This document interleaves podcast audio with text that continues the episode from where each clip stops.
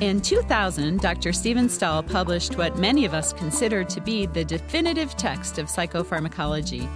The wait for the third edition is finally over. What has happened in the last eight years? You're listening to ReachMD, X M one fifty-seven, the channel for medical professionals. Welcome to the Clinicians Roundtable. I'm Doctor Leslie Lunch, your host, and with me today is Doctor Steven Stahl. Doctor Stahl is adjunct professor of psychiatry at the University of California in San Diego. He's an internationally recognized clinician, researcher, and teacher in psychopharmacology, and is the author of more than three hundred fifty articles and chapters. His latest book is the third edition of Stahl's Essential Psychopharmacology. Welcome to ReachMD, Doctor Stahl. Well, hi, Leslie. Glad to be here. Now, Doctor Stahl, the question everybody's dying to know is why so long between the second and third editions of your book? I wish I had a good answer to that. Correct answer is I wrote another book in the middle and had a lot of other things to do. I think a lot has changed in psychopharmacology in this time frame. Tell us some of the highlights of what's happened in the last eight years. Well, it's led to a book that went from one hundred thousand words to two hundred thousand words and from five hundred pictures to twelve hundred. So lots have happened. Uh, I guess you could put them into different categories. One would be understandings about diseases, and the other, of course, are a bunch of new drugs. Now, also, technology has changed quite a bit in the last decade. How has that changed the way you teach? The technology that's most relevant to psychopharm that has changed would be neuroimaging and genetics. Now, those aren't quite ready for prime time in the sense that they haven't quite filtered into practice with reimbursable kinds of tests that you can get, but I believe that's imminent. And in the meantime, what's happened is it's changed the strategies that people are already choosing drugs by. Now, you spend a great deal of your time teaching both psychiatrists and non-psychiatrists about psychopharmacology. What do you find are the most difficult concepts for docs to grasp? Probably it would be the mechanism of action of drugs or the mechanism of diseases that affect the nervous system. One of the problems is that I got a bad secret to tell you, Leslie. Uh-oh. We probably don't know how these drugs work or how the diseases work, but we have good stories, and we've got believable, plausible hypotheses. With all seriousness, though, I think that we know how drugs act on certain receptors, but we really don't necessarily know how that leads to therapeutic actions. And, of course, it's playing upon a brain substrate that we have even perhaps less idea about. I think we actually know how drugs work better than we know how the diseases work. So those are difficult concepts to grasp, partly because I believe the knowledge base of them can be thin, or speculative, or at least hypothetical. Now, one of the things that I see physicians struggling with is the concept of receptor up and down regulation. Can you fill us in on what that really means, please? Sure. Obviously, receptors are the number one things that drugs target. Some target enzymes. Some target types of receptors that are transporters. Really, it's still a receptor. And what happens is that a drug will basically bind to one of these receptors, and the first thing that happens in the here and now is an immediate change in that receptor's action, either blocking it or facilitating it or stimulating it. That's not the end of the story, though. That signal is received by the cell that a drug is playing on my receptor, and the cell reacts to that. And the adaptation can up and down regulate receptors. What that means is that the receptor on the cell tells the headquarters of the cell, hey, something's happening here, and the cell headquarters reacts by changing gene expression. And one of the things that it commonly changes is the number of receptors of the very thing that the drug is sticking to. Either making more of them, that's upregulation, or fewer of them, making it downregulation. And why should our listeners care? Because it probably explains how the drugs work. How many of our drug actions are immediate? Probably only side effects. Maybe benzodiazepines and sleeping pills work. Most drugs work with a delay. And in fact, most side effects go away with a delay. And so it's thought that the time course of the cell's reaction to the drug to modify the number of receptors that it's making, and perhaps a whole bunch of other things as well, is the time course of therapeutic response and the time course of loss of side effects. One good example would be if you have, let's say, a problem in your stomach, nausea, or diarrhea from an S S R I.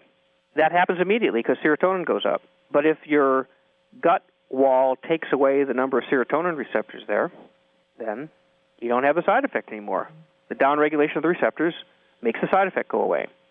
And so we think that other receptors, different than the side effect receptors, are the ones that downregulate in order to get a therapeutic effect.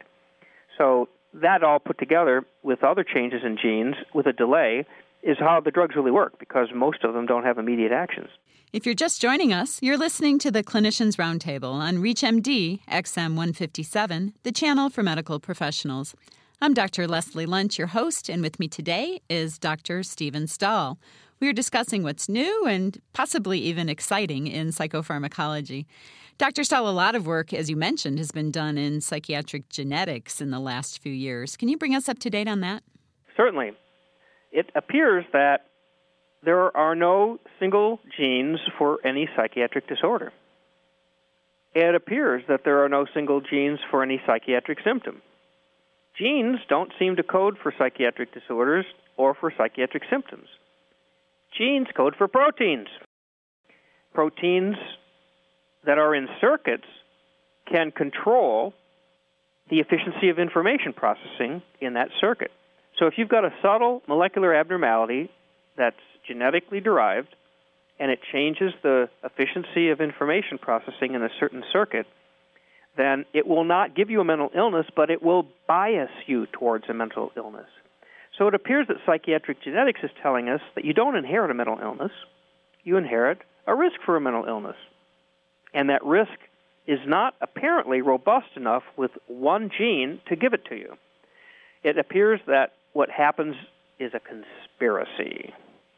Many different genes have to conspire, maybe dozens of them. Or maybe there's a whole like cupboard full of sixty genes, of which any dozen being abnormal, working together could sort of diabolically create a mental illness. And even sometimes the gene conspiracy of several different genes is not enough. It's those genes in a stressful environment that reaches the tipping point. So modern psychiatric genetics tells us that you inherit risk or bias towards a mental illness, that if you have sufficient numbers of genes that are all abnormal, that they will possibly on their own almost reach a tipping point, but certainly in a stressful environment that will do it. How about on the treatment side? Does psychiatric genetics help us at all yet in choosing which medication to use for which patient? Great question, and that's the field of emerging pharmacogenomics. I suppose the right answer is not yet.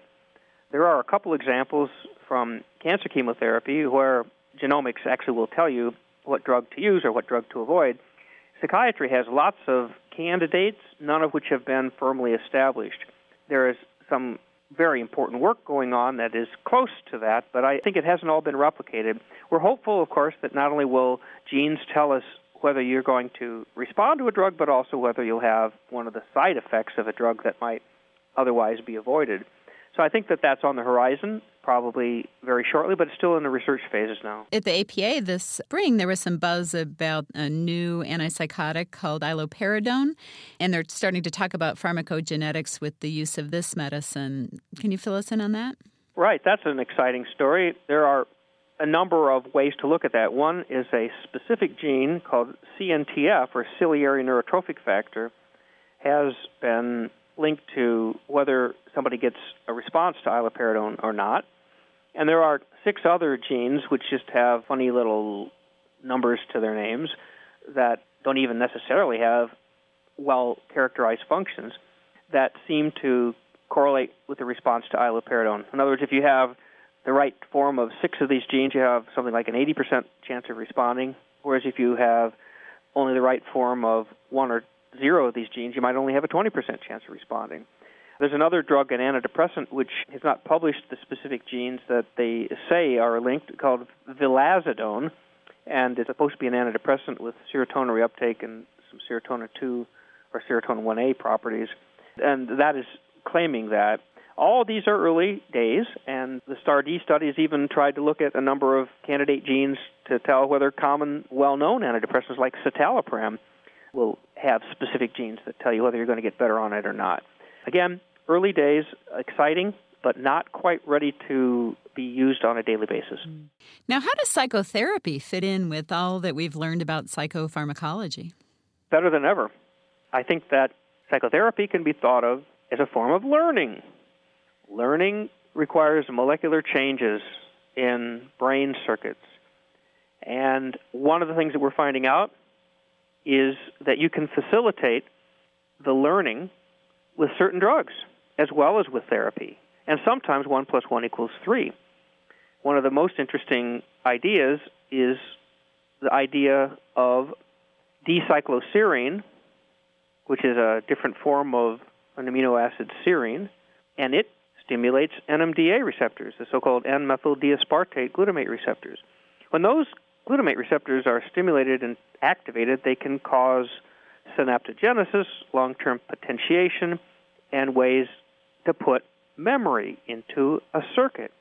And if that memory is a memory or an insight or even a behavioral therapy to stop being afraid of something, then it's psychotherapy. And it turns out that if you give D-cycloserine to people undergoing behavioral therapy for O C D or for various types of phobias, you can, in some circumstances, enhance the chances of the success of the therapy. So I believe we're getting to the point where we may actually merge more and more psychotherapy with psychopharmacology. Is D-cycloserine available? Actually, I believe it is. It's an antituberculous drug. It's not necessarily known how to use it or how to dose it. There's some questions about whether you should stop it after early treatment, or otherwise the effect will go away. And, of course, this is a wildly off-label use for it. But, yeah, I believe it's available. Wow. Well, maybe it might help me memorize and get ready for the next set of boards, huh? Yeah. Well, don't we all need it? We sure do. Well, thanks so much for being on the show today. My pleasure. It's been a lot of fun. We've been speaking with Doctor Steven Stahl, who's just finished and published the third edition of Stahl's Essential Psychopharmacology. And what we say in our office is, if it doesn't make you smarter, it definitely will make you stronger. I'm Doctor Leslie Lundt. You've been listening to the Clinicians Roundtable on ReachMD X M one fifty-seven, the channel for medical professionals. To listen to our on-demand library, visit us at reach m d dot com. Register with the promo code RADIO, and you'll receive six months of free streaming for your home or office. If you have questions or comments or suggestions, give us a ring at eight eight eight M D X M one fifty-seven. Thank you for listening. Hello, this is Doctor Sharon Langshire with care pages dot com, and you are listening to ReachMD X M one fifty-seven, the channel for medical professionals.